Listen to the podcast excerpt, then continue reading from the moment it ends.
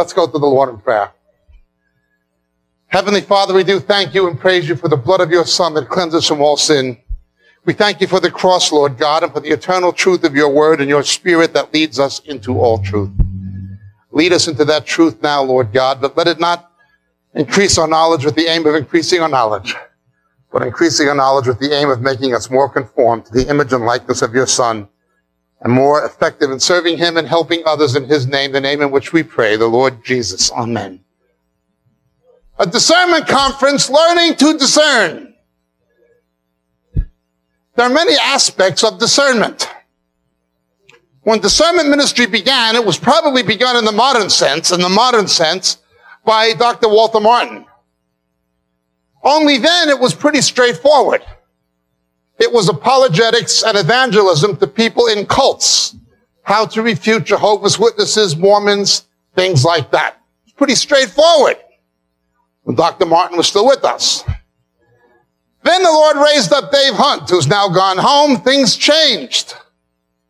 You needed apologetics, discernment, not to evangelize or to refute those outside the church and cults, but now the church itself was being infiltrated, even invaded by heretics, word, faith, money preachers, et cetera. Now it's in the church. One aspect of discernment is the discernment that every believer is called to know, to judge by the scriptures, in the light of the Holy Spirit's guidance, if or not a belief or practice is scriptural. Every believer can have that kind of discernment. Then there's the gift of discerning of spirits. That's something else. Some have that gift, some don't. But when we deal with discernment, there is an often overlooked area of discernment. Most Christians don't even think about it, I wouldn't think. But it's something we should all think about. When the Jehovah's Witnesses come to the door,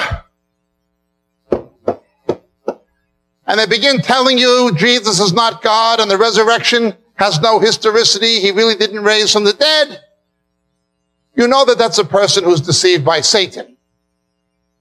And you know Satan is speaking through those cults. That's no problem, identifying the voice of Satan when he speaks through cults. But where it gets complicated, how do you know when Satan is speaking through Christians?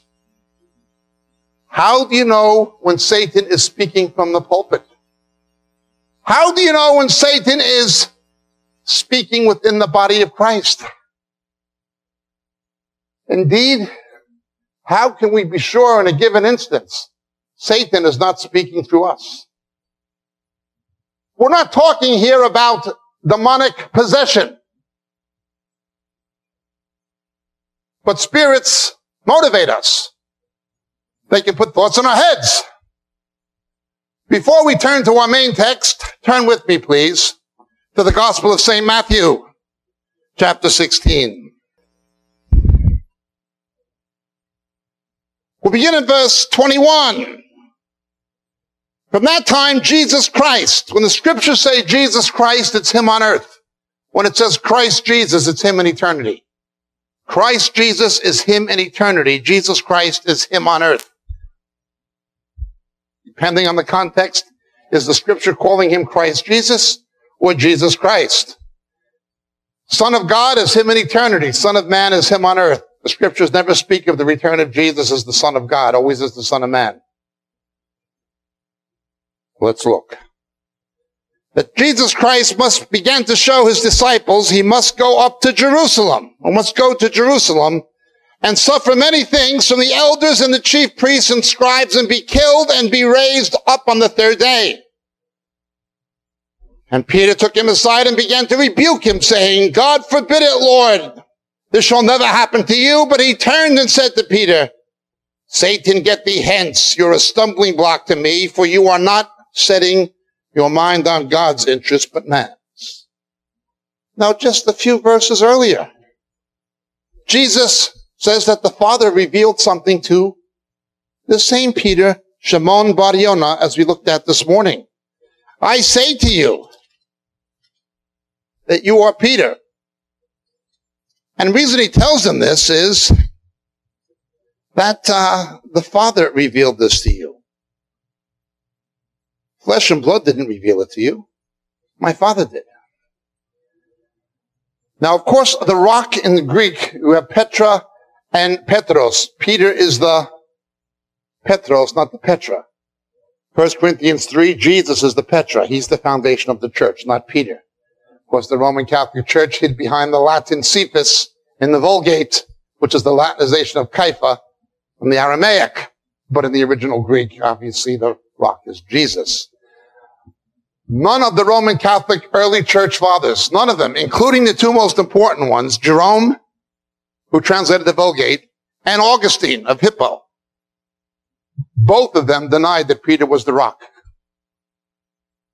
And of course, when you confront the Roman Catholic priest with this, he's got a problem. The stuff of Peter being the rock came with Gregory the Great. Not with the church fathers, and certainly not with the apostles or the text. The Father revealed this to you. In one instance, God is speaking directly through Peter. Caiaphas Shmoni, we call him in Hebrew. God's speaking through him. A few minutes later, the devil is speaking through him. We're not talking about satanic or demonic possession, but something comes into his head. We see this in James. With the same tongue, we praise God and say some things we shouldn't. How do you know when the devil is speaking through a believer? They may be very sincere. Peter could not have been more sincere. He had no idea, no concept that the devil was speaking through him. Now let's understand the background. Let's some living. We know as believers, there's one Messiah, two comings. We have two diverse pictures of the Messiah in the Old Testament. Even the rabbis recognize this. They call it HaMashiach ben Yosef and HaMashiach ben David, Messiah son of Joseph, Messiah son of David. The rabbis concluded, at least some of them in the Talmud, that there's two Messiahs. One a suffering servant in the character of Joseph from the book of Genesis, and one a conquering king like David. The suffering servant is called Ben Ephraim in the rabbinic literature, and he's identified with the suffering servant of Isaiah fifty-two and fifty-three. Messiah, son of Joseph, HaMashiach ben Yosef. Very briefly. Joseph was betrayed by his Jewish brothers into the hands of Gentiles. God took that betrayal and made it a way for Israel and all the world to be saved. So Jesus, the son of Joseph, and it was providential and fortuitous that his foster father's name was Joseph. Yosef Yishalad. Jesus was betrayed by his Jewish brothers into the hands of Gentiles. God took that betrayal and turned it around and made it a way for all Israel and all the world to be saved. Joseph was condemned with two criminals, and as he prophesied, one would live, one would die. Jesus, the son of Joseph, is condemned with two criminals, and as he prophesied, one would live, and as it were, one would die. Joseph went from a place of condemnation to a place of exaltation in a single day in Genesis. So Jesus went from a place of condemnation to exaltation in a single day. Upon exaltation, Joseph takes a Gentile bride. Upon exaltation, Jesus, in figure, takes a Gentile bride, the church. They bring Joseph's cloak to prove he's not in the pit, as they bring Jesus' shroud to prove he's not in the tomb. Joseph was, of course, betrayed by his brother Yehuda, Judas, for twenty pieces of silver. After inflation, Jesus was betrayed by Yehuda, Judas, for thirty pieces of silver. Joseph's brothers didn't recognize him at the first coming. They recognized him at the second and wept bitterly. So Jesus' brothers, the Jews, most will not recognize him at the first coming. Zechariah twelve tells us they'll recognize him at the second and weep bitterly. Jesus made it very clear the Jews must be in Israel and must be in Jerusalem for him to return. Jeremiah twenty-three, I'm sorry, Matthew twenty-three, thirty-nine, Zechariah twelve, one to ten, Luke twenty-one, twenty-four. When you see somebody telling you contemporary events in the Middle East don't fulfill prophecy, they're a false teacher. They're deceived. They're at best ignorant. These things fulfill prophecy. The Jews must be in Jerusalem for Jesus to return. Do not let any false teacher tell you otherwise. Now I'll tell you something about Israel and prophecy. Replacement theology is false. If somebody is right about Israel, that does not prove that they're right about other things. If you go to some of these messianic conferences, there's crazy people lifting up Jewishness instead of Jesusness. There's people putting Gentiles under the law. There's all kinds of lunacy. For sure. I warned about this all the time. Being right about Israel does not prove somebody's right about other things. But if somebody's wrong about Israel, I guarantee you they're wrong in their other doctrine.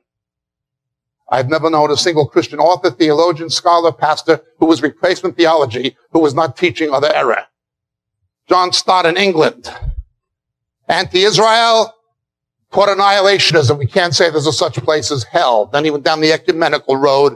John Piper, cheerleader for Rick Warren. Go on YouTube, watching him leading the Lectio Divina with Beth Moore, New Age visualization. He's a screwball. He's always been a screwball, but he's replacement theology. If they're wrong about Israel, they're wrong about other things. Israel is a litmus test. Being right about Israel doesn't prove they're kosher, but being wrong about Israel proves they aren't. They're not worth listening to.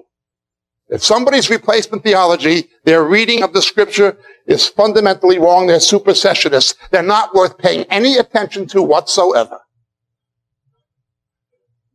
Satan must displace the Jews from Israel and Jerusalem in order to try to preempt, prevent the return of Christ. He won't succeed, but he will try. This is the meaning of Zechariah twelve.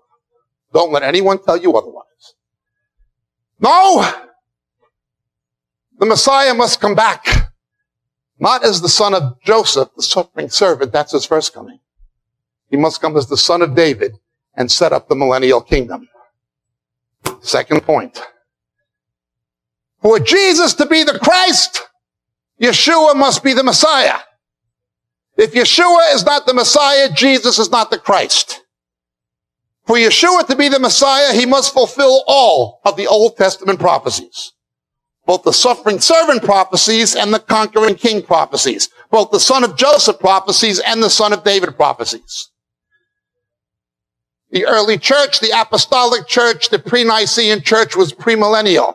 If there's no millennial reign of Jesus, he's not the Messiah. Do not believe this amillennial, post-millennial garbage. It's an invention of Gentile Christianity at a much later point after Constantine pseudo-Christianized the Roman Empire. It was not the belief of the apostles in the early church. There must be a millennium. Jesus must fulfill all those prophecies. In his first coming, he's only fulfilled the son of Joseph prophecies. When he comes back, he'll fulfill the son of David prophecies. Now, there's more to it than this, but that's the nutshell version. You can get my book out there, The Final Words of Jesus. We go into it at some depth. But let's understand this. The Jews of Jesus' day, though, didn't see this. They thought they were going to have a Messiah in the character of the Maccabees, who'd get rid of the Romans the way the Maccabees had gotten rid of the Greeks about one hundred sixty years earlier. So you see Jesus celebrating Hanukkah in John chapter ten. Your Bible calls it the Feast of Dedication, but in Hebrew it's Hanukkah.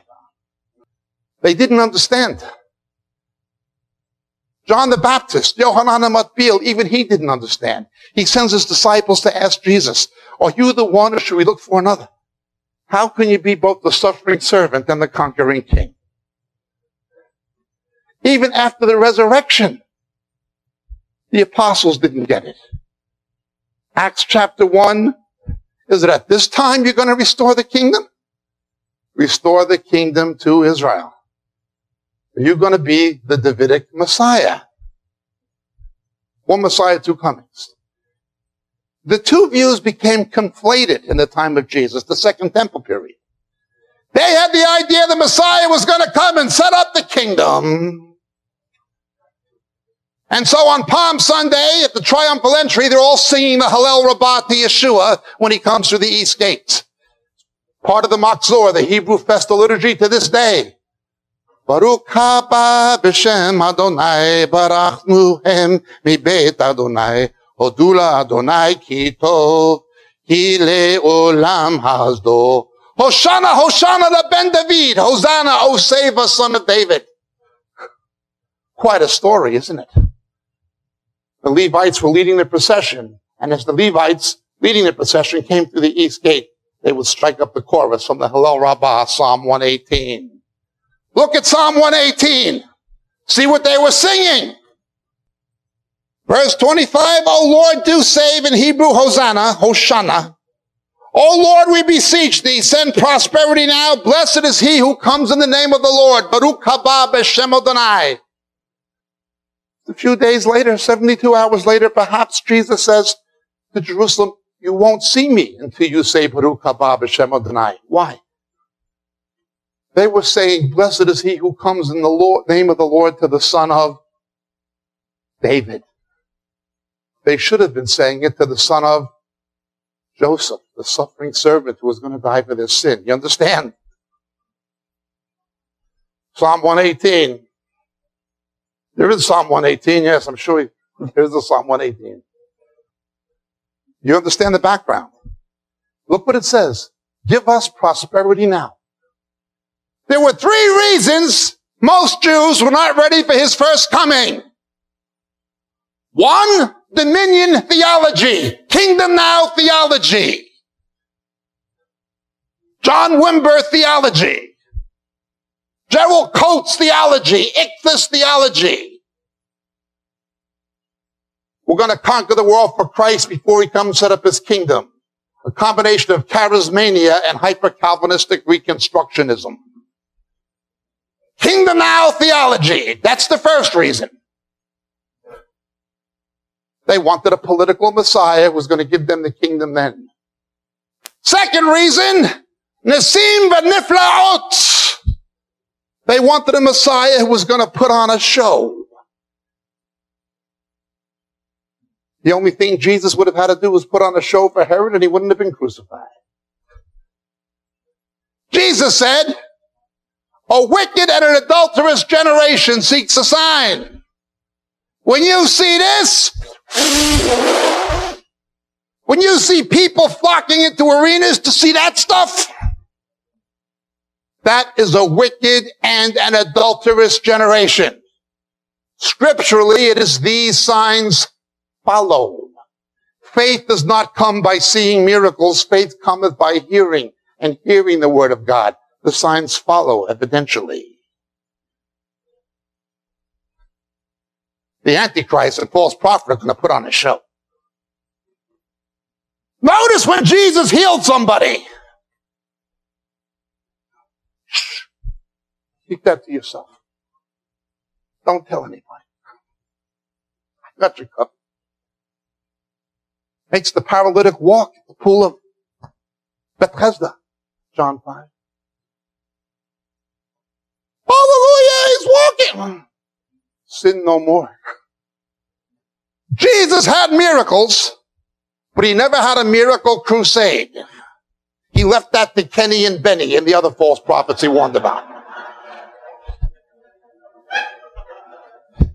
Jesus had healings, and his healings, unlike Todd Bentley's, your homeboy, his could be medically documented. He had healings, but he never had a healing crusade. Second reason most Jews were not ready for him to come, they had a signs and wonders vineyard theology, in addition to their kingdom now theology. Third one, give us prosperity now. You're a king's kid. God wants you rich. Blame it and name it and claim it. Hallelujah. Blab it and grab it. Yes, friends, I want each and every one of you. Now open up your heart and open up your wallet and show me how much you love the Lord Jesus. Can you say amen? Kingdom now theology, signs and wonders theology, word, faith, prosperity theology. Those same three lies of the devil is why most Jews were not ready for him to come the first time. You understand? And it's those same three reasons so many people who claim to be saved Christians are not going to be ready for him to come again. They had a presupposition. This is what's going to happen when the Messiah comes. You're not going to suffer.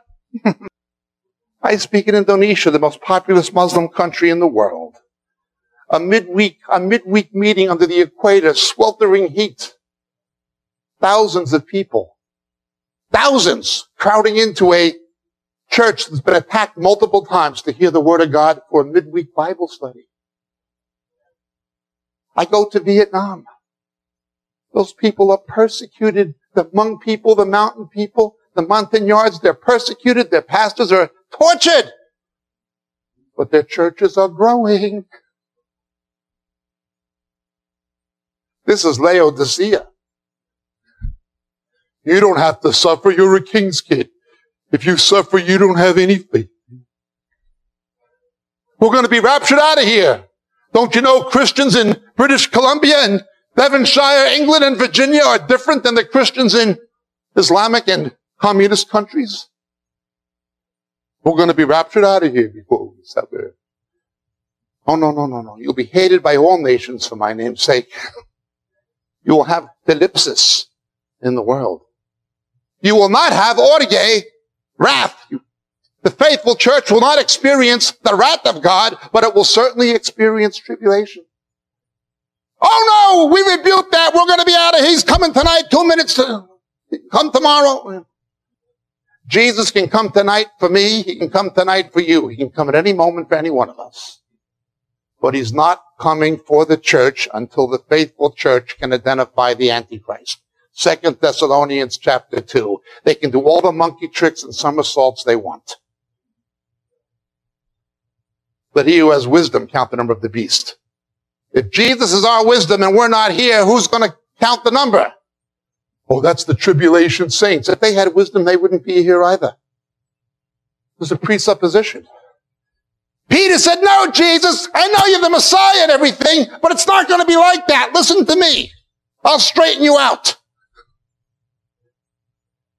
And Jesus tells him, Satan, get thee hence. He's coming for a spotless bride.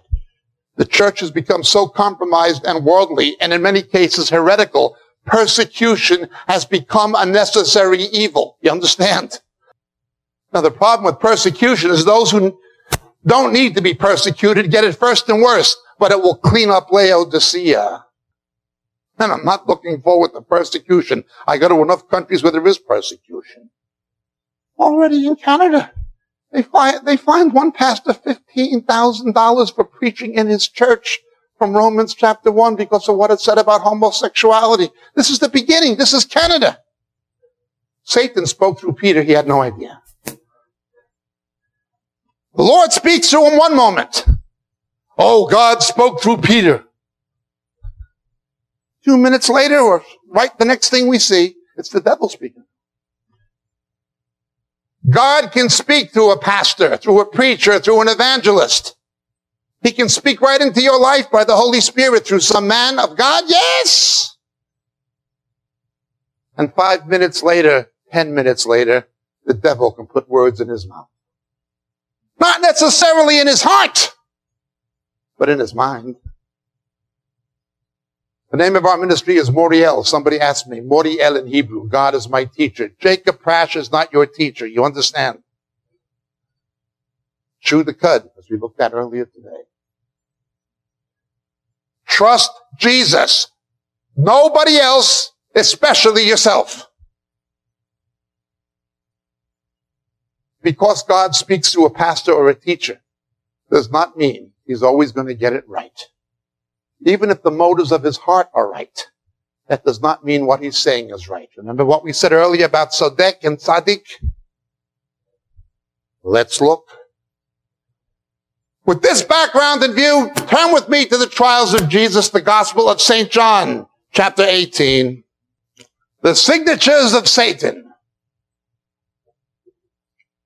Although it may be a brother or a sister saying it, or writing it, or teaching it, or prophesying it, or whatever.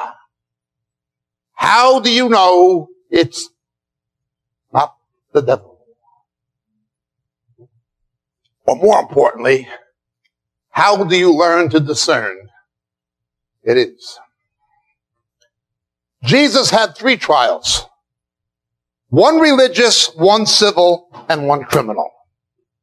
His Herodian trial before Herod was a civil procedure to determine jurisdiction. His trial before the Sanhedrin was religious, but they did not have the authority to capitally execute. Then there was the imperial trial before Pilate. In nineteen seventy, Haim Cohen, the president of the Israeli Supreme Court, conducted a judicial inquiry forensically into the trials of Jesus, purely as an academic exercise. This is the unsaved Jewish president of the Israeli Supreme Court in nineteen seventy. The conclusion of the judicial inquiry? Purely academic. The trial of Jesus was illegal by both Roman and Jewish law. He never should have been convicted. In fact, he never should have been put on trial. The indictment itself was bogus. He was, of course, put on trial in our place. He was executed for those things of which we are guilty. And so we see what happens. Verse twenty-five, now Simon Peter was standing and warming himself, and then therefore they said to him, you're not also one of his disciples, are you? And he said, I am not. And one of the servants of the high priest, being a relative of the one whose ear Peter cut off, said, did I not see you in the garden with him? To cut off the ear, as long as he was positive Jesus was going to depose the Romans, get rid of the Sanhedrin, and set up the Messianic kingdom, Peter was all brave. Look out, Jesus! I'll get him! But when he found out it wasn't going to be that way, that his eschatology, as it were, was wrong, his confidence corroded quickly. That is going to happen in the last days. People who believe false eschatologies like pre-trib, when reality hits them in the face, it's going to corrode. Now let's understand this even further.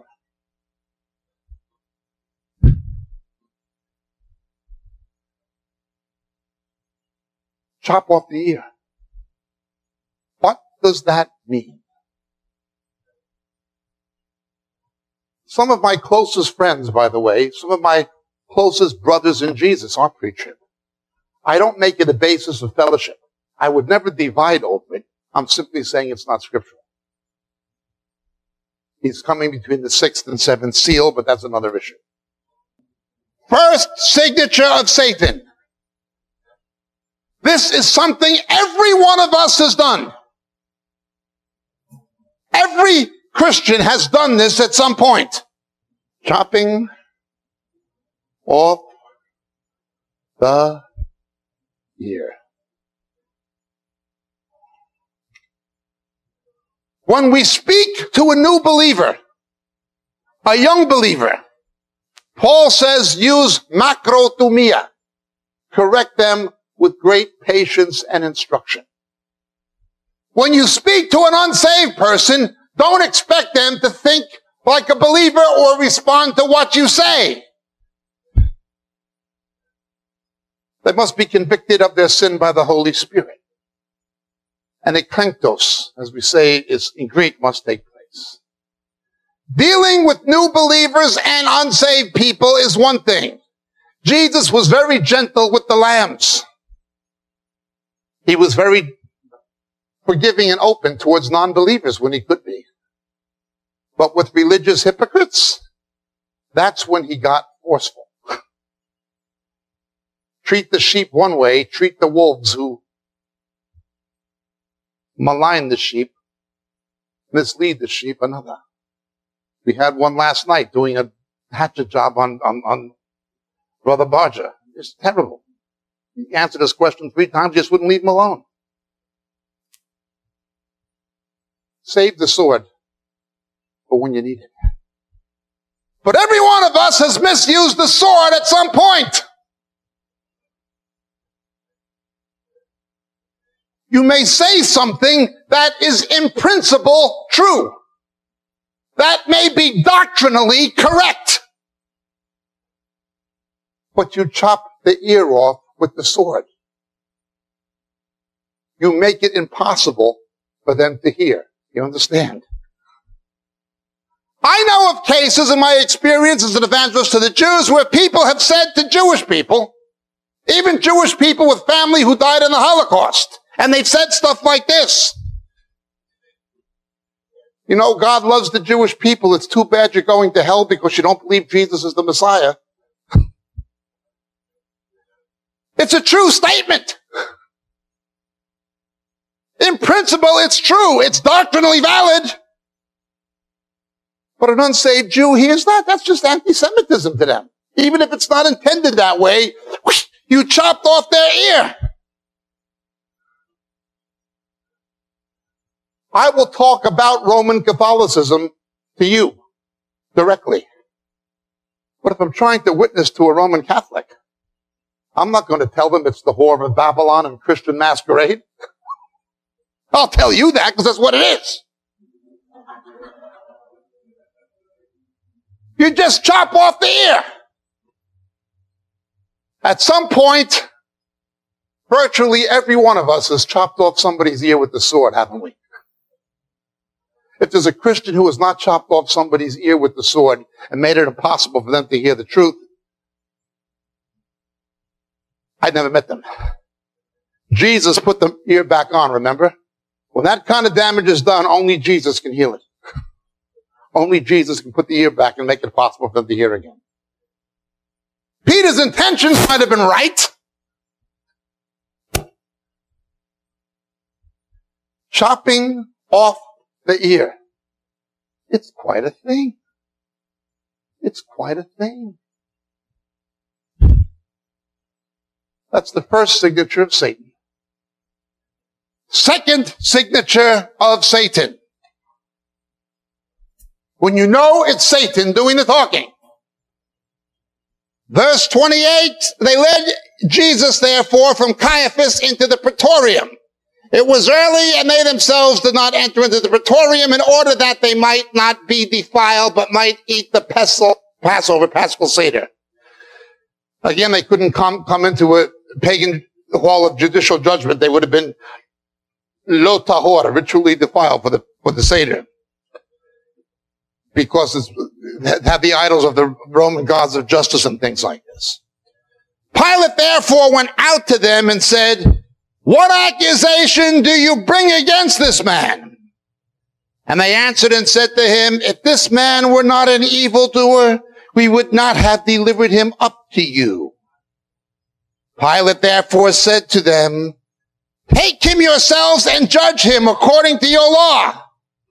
The Jews, again, the Judeans, not Jewish people, but the religious establishment and those they controlled, Judaioi from the Greek, said to him, "We're not permitted to put anyone to death.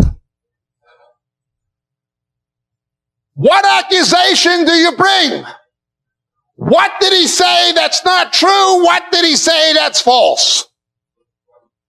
If he were not an evil man, we wouldn't have told you so." When you see this, no matter who is talking, it may be the voice of a human, but it's the words of Satan. Ad hominem attack. Circumventing the issue by attacking the person. Character assassination. Don't deal with the issue. When the court of Zedekiah could not deny what Jeremiah was saying, they attacked him for saying it. Martin Luther ended rather badly, in fact, very badly, but he began right. When he published the ninety-five Thesis, nailing it to the Wittenberg door in Germany, the Pope issued what was known as a papal bull. Good name for it, it was all bull. Wrote it in Latin. "A boar has trampled thy vineyard, O Lord." Not one of the ninety-five theses was contested. They didn't deny what Luther said about the sale of indulgences. That's how they built the Vatican. The Vatican was built on that kind of blood money. Tetzel, the Dominican. "When a coin into a box rings, a soul from purgatory springs. Oh, your mother died, and she's saying, Sonny, get me out of here. You want your mother to be in purgatory? She's begging. That's how they built the Vatican. That's how it was funded. Luther heard Tetzel give a sermon, a fundraising sermon. He was the Kenneth Copeland of his day. He said, you can sexually violate Mary, the mother of Jesus, and be forgiven if you came up with the right price. He actually preached that. That's how they built Saint Peter's in Rome. They couldn't deny what Luther was saying, so they attacked him for saying it. The Sanhedrin could not refute what Jesus was saying, so they attacked him for saying it. What charge do you bring against him? What accusation? Oh, he's no good. If he wasn't no good, we wouldn't have told you. He's wicked because we told you he was wicked. It's always something nebulous. Never something direct. It's, he has a critical spirit. Hebrews four twelve. We're commanded to have a critical spirit. If you don't have a critical spirit, there's something wrong with you. Not a fault-finding critical spirit, but using the Word of God to divide truth from error. If you don't have a critical spirit, I'm not saying if you don't have a critical spirit, you're going to be deceived. I'm saying if you don't have a critical spirit, you're deceived already. Test all things. One of the deceivers Satan raised up in your country, John Arnott from Toronto. I remember him on the tape. Don't question it. Don't try to judge it. Just jump into the water and experience it. Would you take a high dive off a cliff into a pool without knowing how deep it was? Suspend all critical faculties. That's dangerous. You say it's wrong. You have a critical spirit. When you see ad hominem attack, when you see somebody going after the individual in order to circumvent what they're saying, in order to dodge and evade the issues, that is a person who is speaking of the devil. They are speaking from the devil. That's his second signature. One of the things I learned from Marsh Rosen, the founder of Jews for Jesus, was this. Unsaved Jewish people are going to attack you. They're going to ridicule you. They're going to mock you. They're going to tell you that you're an idiot, that you hate your own people, that you hate the Jews, that you're this, you're that, you're no better than a Nazi. The response? You're right. Jacob Prash is a reprobate. He's reprehensible. That man is deplorable. He's brash. He's horrific. He's not the kind of guy you'd want your daughter to marry. He is absolutely detestable. Now that we have that settled, can we please deal with the issue?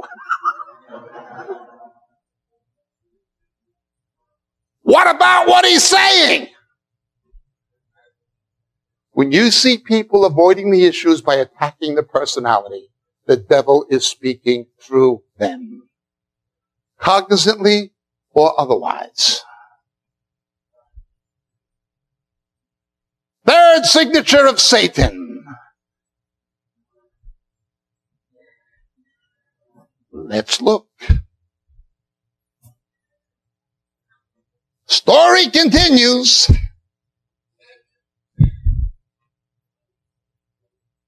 Verse thirty-eight. Pilate said to him, what is truth? When you have this, you got a problem. Relativism. You will get theological relativism,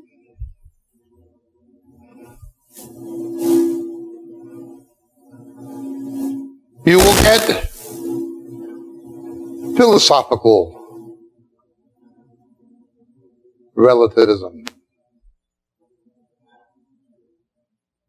What you will end up with, moral relativism. Father, sanctify them in the truth. Thy word is truth.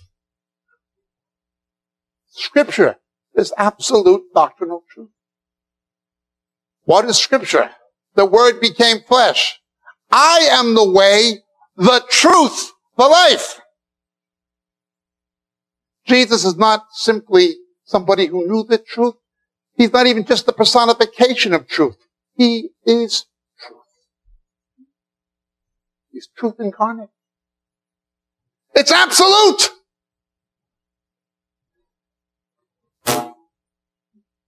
What is truth? When they go into relativism. Paul tells us if Christ is not risen, we're the most foolish of all men. If the history, historicity of the resurrection is not an objective fact, we're stupid for being here. Paul says if Christ is not as risen, we should be down in a nightclub with the world partying all night. We should be living a debaucherous, reprobate life. We should be given to nihilism.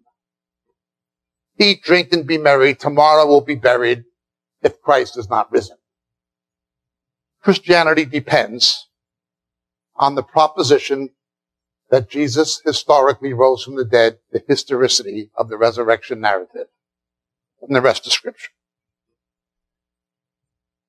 One of Satan's mouthpieces today, one of the servants of Satan today, a man who works for the devil, who performed the same-sex marriage for his son and his son's husband, is Brian McLaren, the emergent church guru. And McLaren wrote his book, A Generous Orthodoxy, in which he declares Christianity is not about propositional truth, and it never was. He is a liar.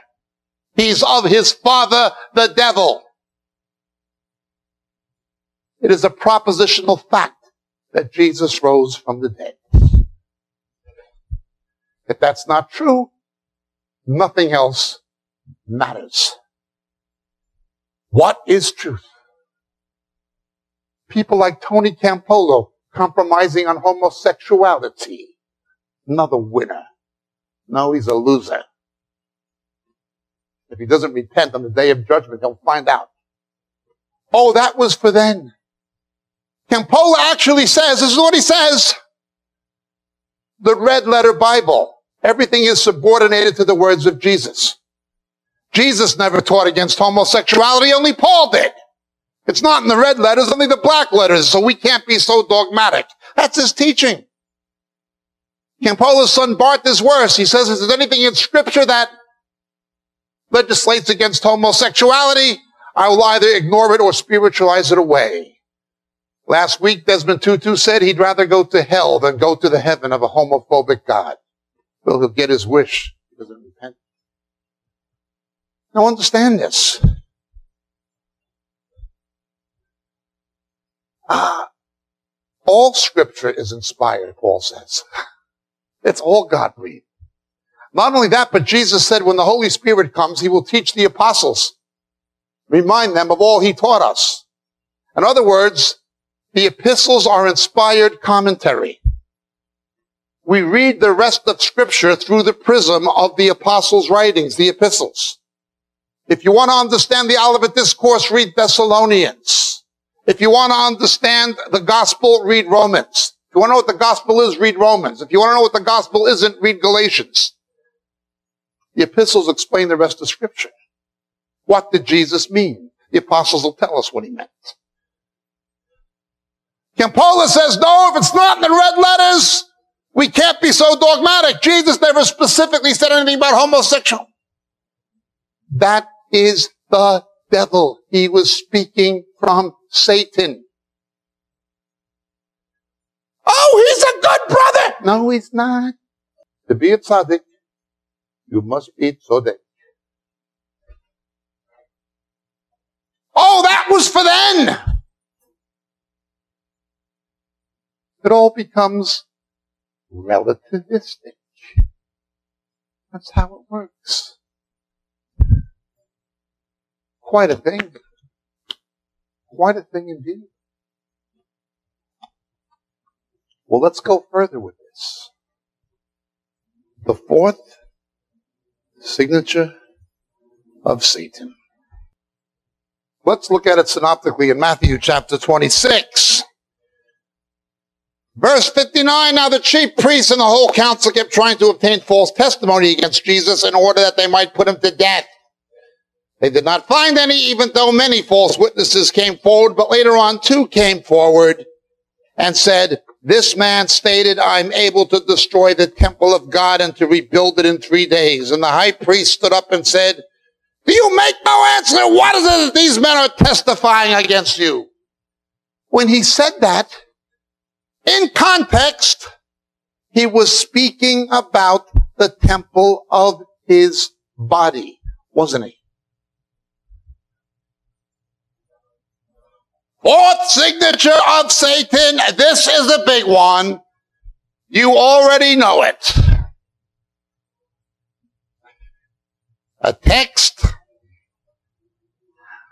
out of context. An isolation from co-text is a pretext.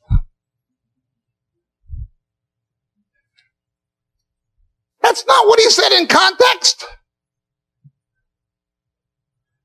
Sometimes Satan only has to change one word of one verse. Augustine of Hippo came along and rewrote Christianity as a Platonic religion in order to accommodate Constantine's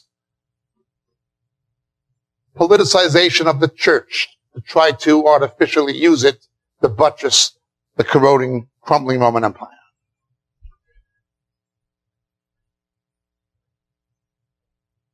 In the parables of the kingdom, the parable of the wheat and tares, Jesus says, no, don't go out and do it now. Let the wheat and tares grow up together.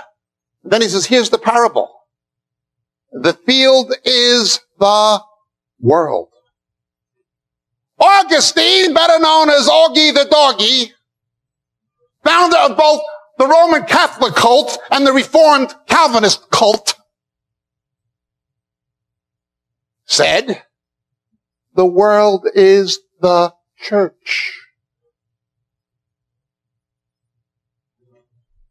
He changes one word.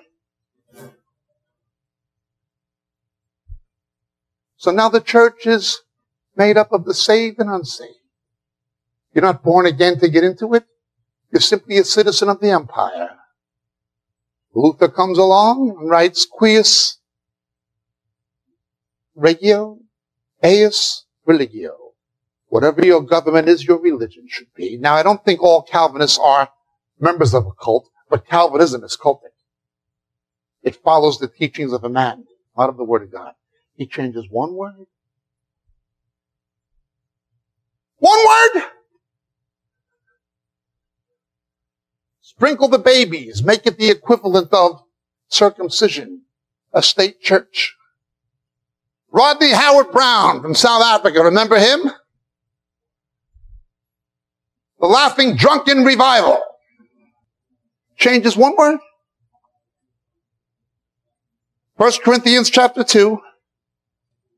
Verse fourteen, but a natural man does not accept the things of the Spirit of God, for they are foolishness to him.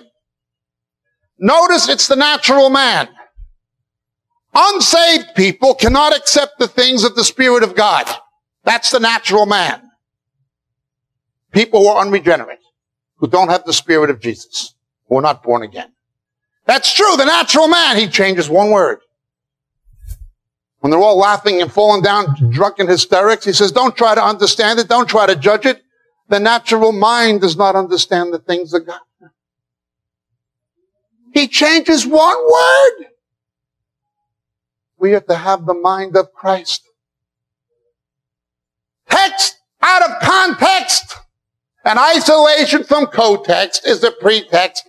Sometimes the devil only has to arrange for somebody to change one word to put the church on the wrong road. I hate to say anything good about the devil, but he certainly knows his job. Well, let's understand this.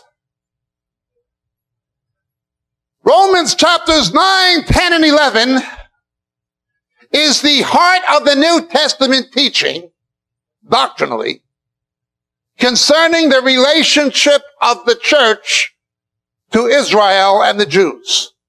The prophetic and salvific purposes of God for Israel and the Jews relative to the church is the theme of Romans nine, ten, and eleven.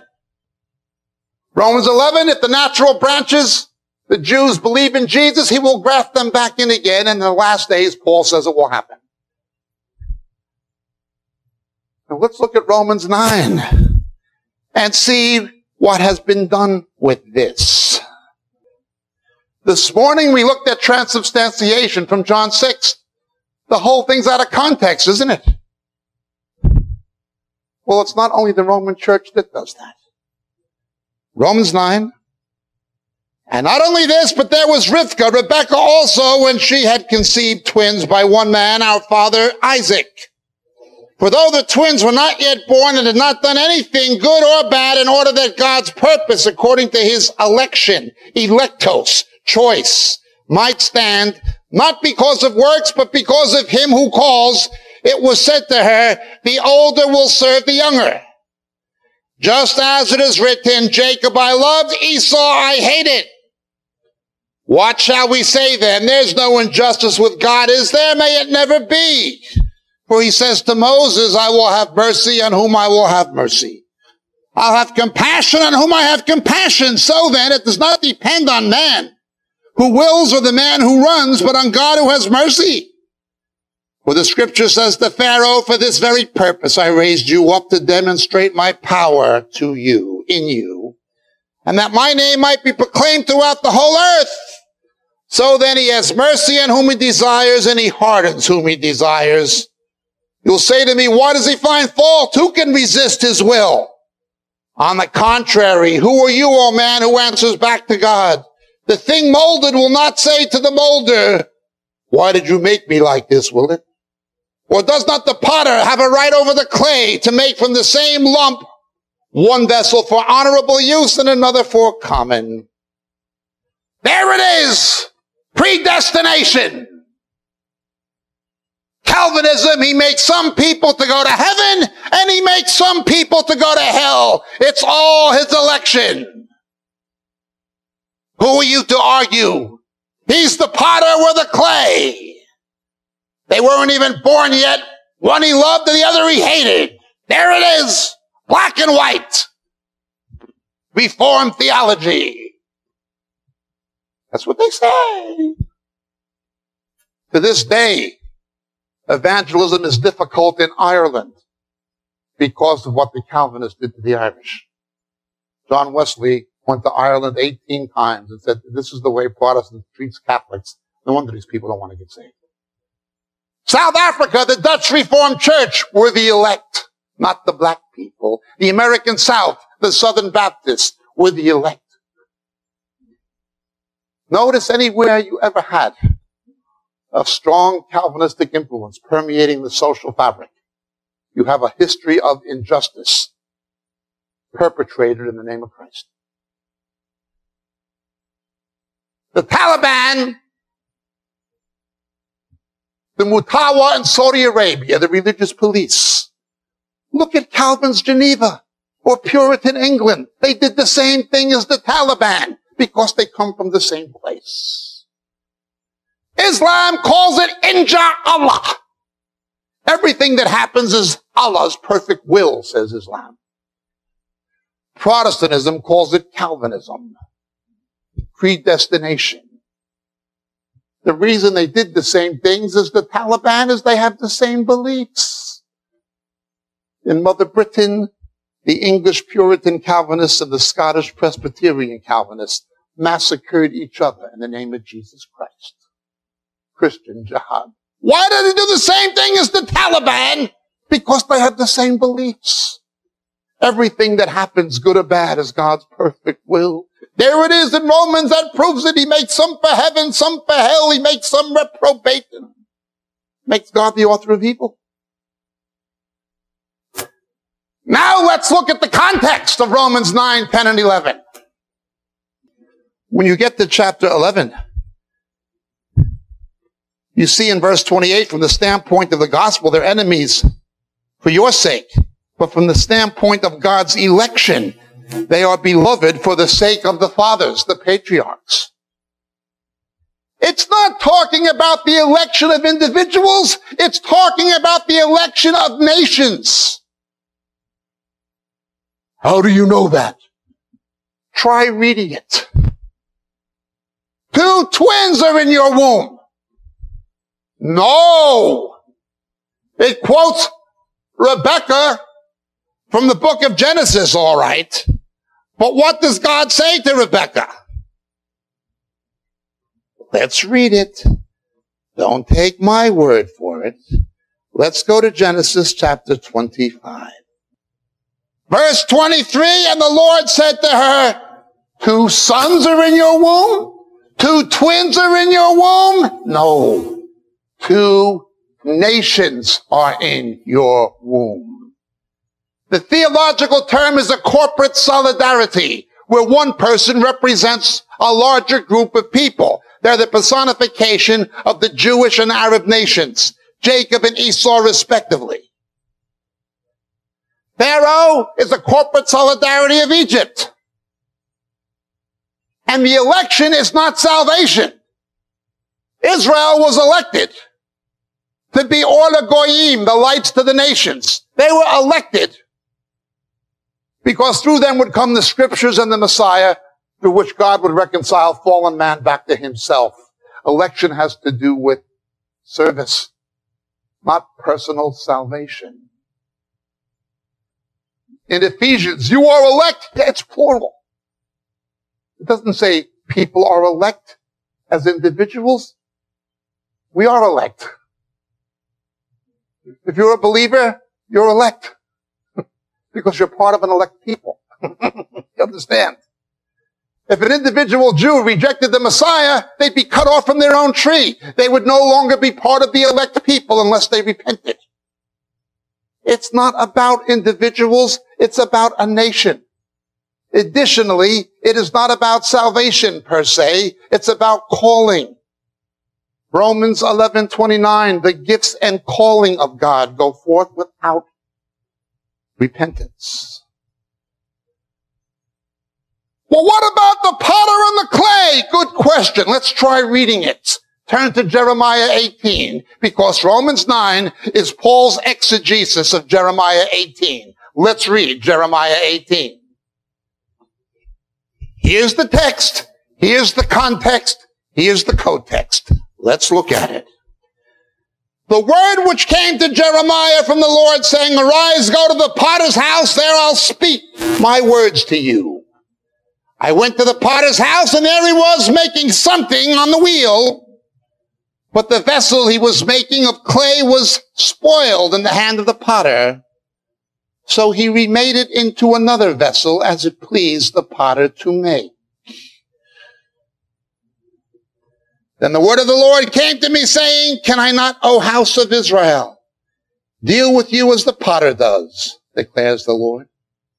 Behold, like the clay in the potter's hand, so are you in my hand, O house of Israel.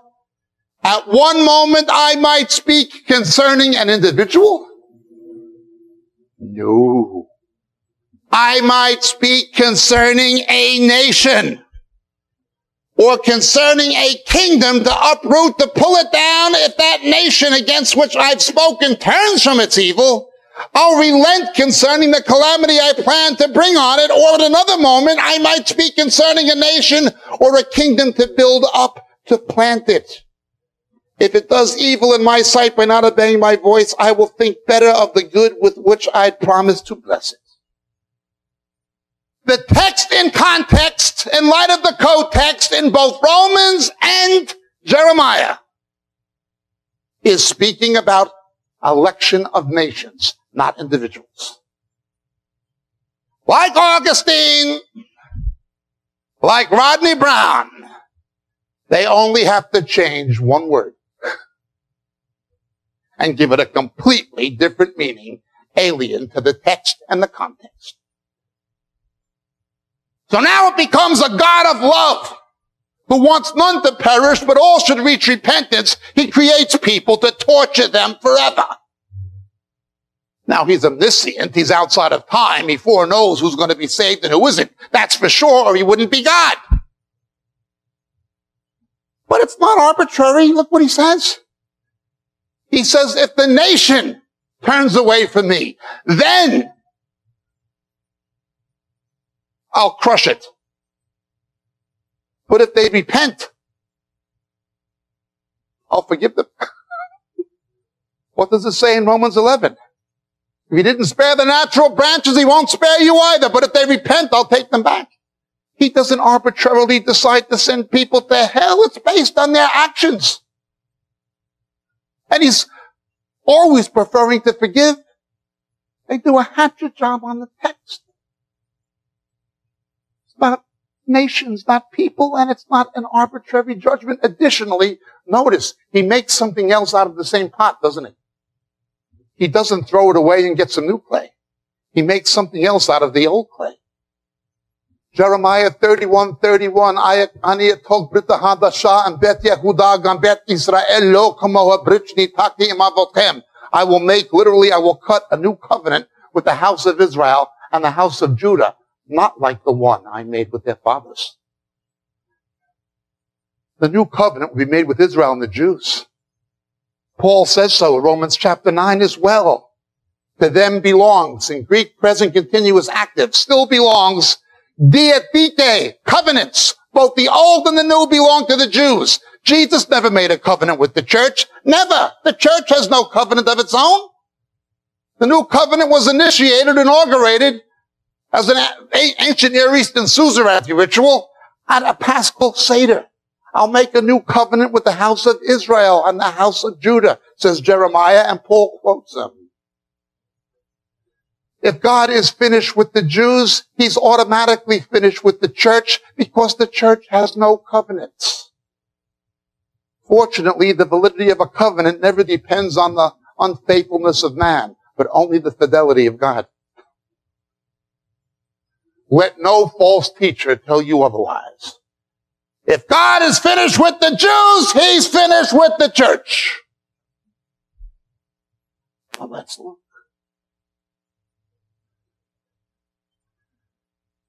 Take the text out of context, make it a pretext. Instead of about nations, it becomes about individuals. Instead of about of you repent, I'll forgive you, but if you don't repent, I'm going to bring judgment. No, no, he just arbitrarily decides.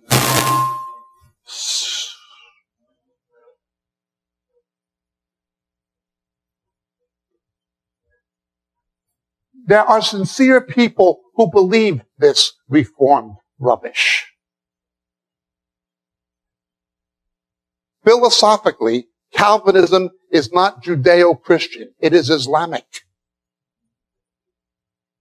It is not scriptural. It is a Quranic belief. How do they get it? Text, out of context, and isolation from co-text is a pretext. One more verse. Turn with me, please, to Second Timothy.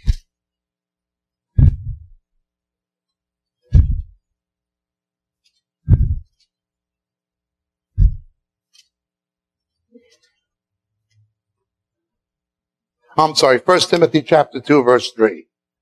This is good and acceptable in the sight of God our Savior. That's a Christological statement. It affirms the deity of Christ, who desires all men to be saved and come to the knowledge of the truth.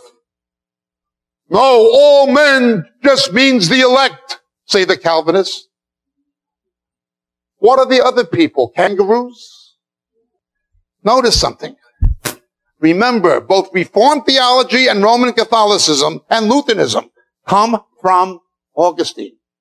Augustine was a, Augustine, Luther was an Augustinian monk.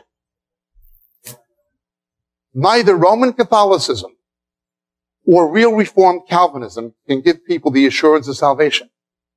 Roman Catholics are doing works to try to get saved. Hyper-Calvinists are doing works to try to prove they are saved. Neither one can give the assurance of salvation. We do works because we've been saved, not to get saved. These things are forms of mental illness. They're nuts. One more. When this stuff happens, certain things happen. But the ultimate consequence of it is again in the trials of Jesus in John eighteen.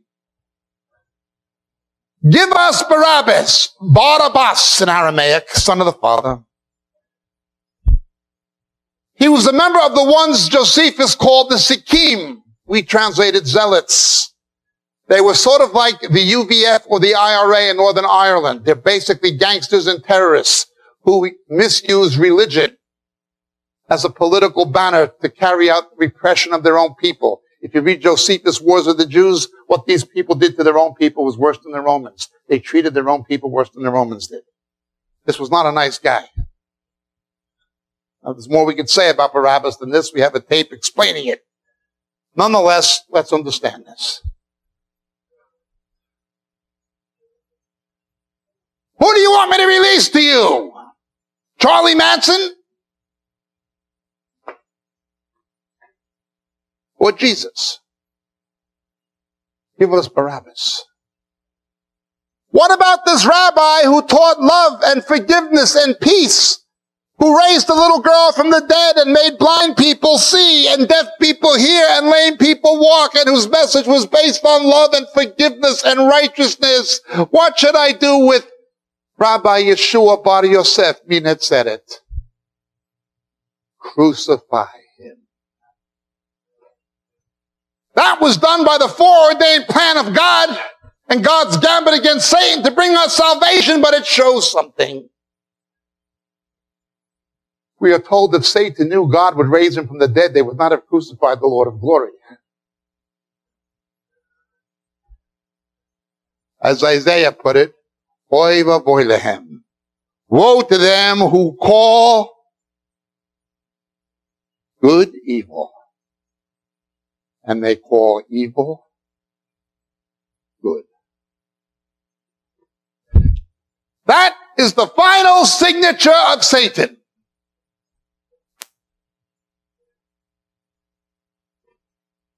If you oppose non-therapeutic abortion, the mainstream media, the academic institutions, the politicians, they say you're the evil one.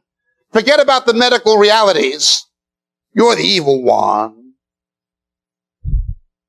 You say homosexuality is unnatural, it reduces human longevity. You're a homophobe. You refuse to subscribe to the lie that Islam is a religion of peace and tolerance when they cannot show you one country in the world. Of the fifty-seven Muslim countries in the world, they cannot show you one where Christians and Jews have the same rights as Muslims have in Canada. If you don't believe the lie, you're intolerant. They call good evil and evil good. But what happens when this is in the church? If you speak up and tell the truth about right doctrine and discernment, you have a critical spirit, you're judgmental, you don't love the brethren. They call good evil. They call evil good. When the world does it, that's the world. But what it happens in the church, when the ear is chopped off, that's the devil.